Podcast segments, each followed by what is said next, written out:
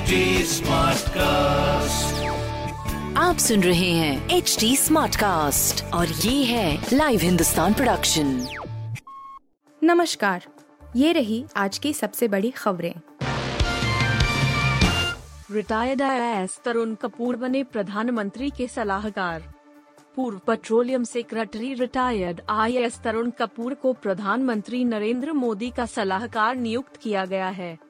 सोमवार को सरकार ने यह आदेश जारी किया है।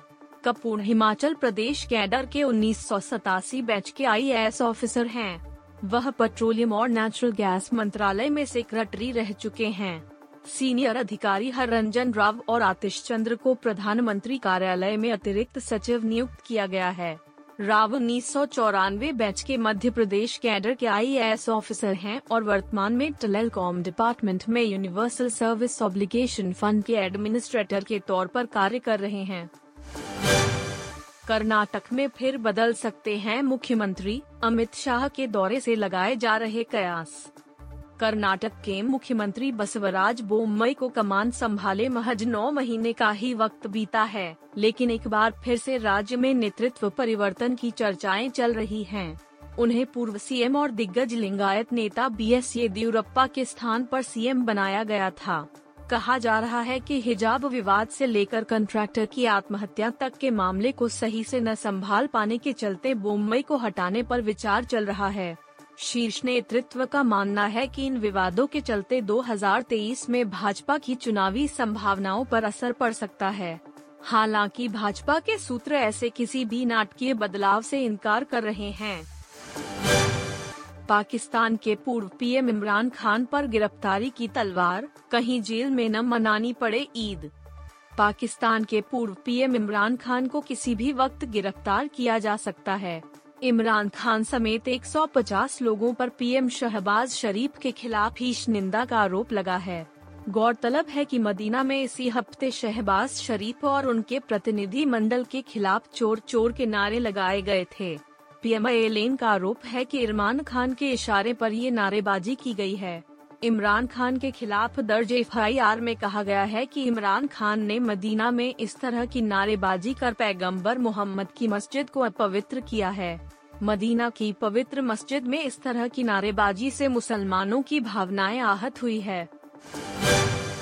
जोस बटलर ने राजस्थान रॉयल्स के लिए बनाया कीर्तिमान।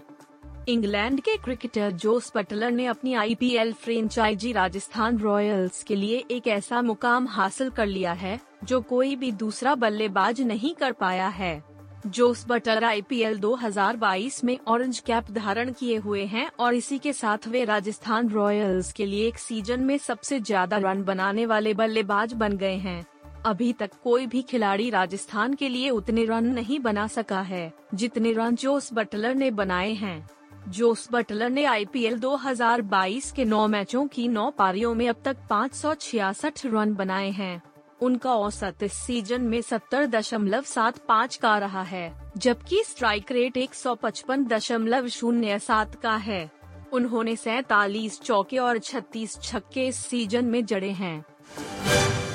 लॉकअप में कंगना रनौत ने किया बड़ा खुलासा। Actress Kangana Ranaut show Lock Upp host कर रही है। कंगना की जेल में कुछ कैदी हैं, जो टास्क को पूरा करते हैं। अब शो फिनाले की ओर बढ़ रहा है और ऐसे में गेम टफ होता जा रहा है। शो में कंटेस्टेंट्स एक दूसरे से झगड़ने का एक भी मौका नहीं छोड़ते। तो वहीं कुछ अपने पुराने किस्से शेयर कर लोगों को भावुक कर देते हैं। हाल में ही में शो में पायल रोहतगी और साइशा शिंदे ने अपनी ज़िंदगी से जुड़े खुलासे किए थे। तो वहीं अब लॉकअप की होस्ट कंगना रनौत ने भी हैरान करने वाली बात बताई है। एक्ट्रेस ने बताया कि मीटू मूवमेंट के बाद उन्हें फ़िल्म इंडस्ट्री में बैन कर दिया गया था।